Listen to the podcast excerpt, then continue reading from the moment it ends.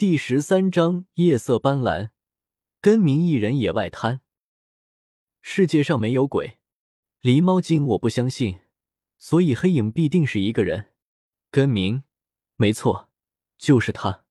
他八点多回去，抱着媳妇在床上迷糊过去，衣服都没敢脱。醒来一看，十二点了，赶紧起来。他感到一阵阴冷，便披了一件大衣，出门了又返回来，把桌子抽屉打开，翻了一会儿，又去柜子顶上摸了几把，终于找到一把十余厘米的水果刀，放在外衣口袋，这才放心出了门。路上一个人也没有，田野里也漆黑一片，根明有点胆怯，回去吧又怕媳妇笑话，便吹了不大不小的口哨。微微一一走进田地里，远远的似乎可以看到坟墓了，但是一点声音也没有，一点动静也没有。根明想，瘦猴难道没有来？便大步流星的走过去看个明白。如果没有人，他就回去，继续抱着媳妇睡觉去呢。松林和瘦猴目不转睛的盯着黑影，手里不自觉的把挖土的铲子握紧。大晚上的，这是谁呀？盗墓这么多年，从来没有碰到这样的事情。黑影越来越近，越来越大，脚步声越来越分明。到了不到一米的距离，五个人同时啊出声音来，出了一身冷汗。松林说：“根明。”根明说：“松林。”松林说：“你这大晚上的不睡觉，来这里干嘛呀？”根明冷笑了一声，说：“你们不不睡觉。”不也来了？松林便哑口。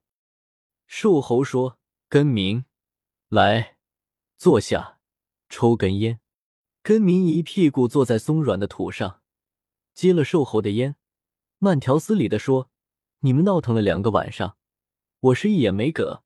叮叮当当，你们让我怎么睡呀？”盗墓四人面面相觑，原来他们心里以为他们悄无声息。其实只是掩耳盗铃罢了。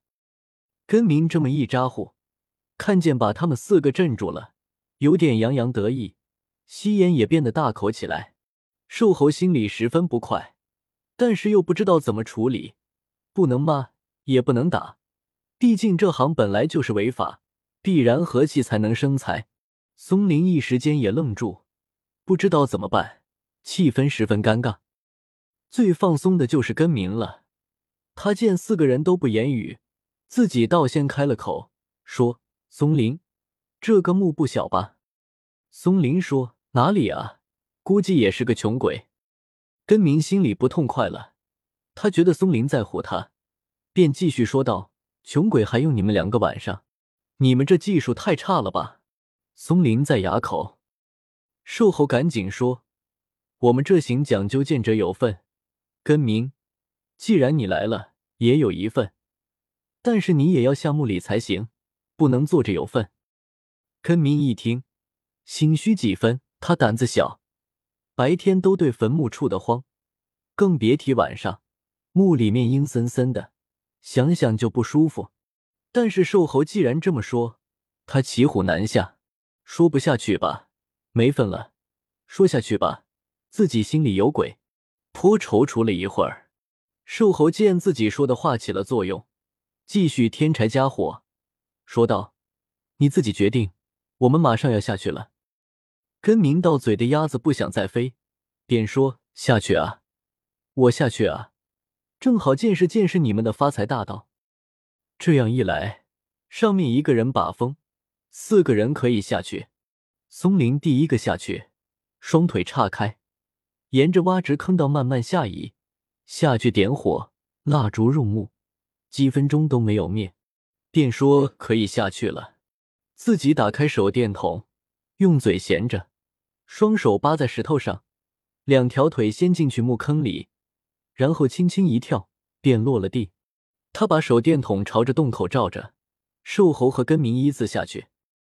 四个人落地，打开手电筒，看到墓室，四面皆是平滑的石头。而且缝隙全部灌铅，平整非常。墓室不大，四个男人几乎占满了整个世界。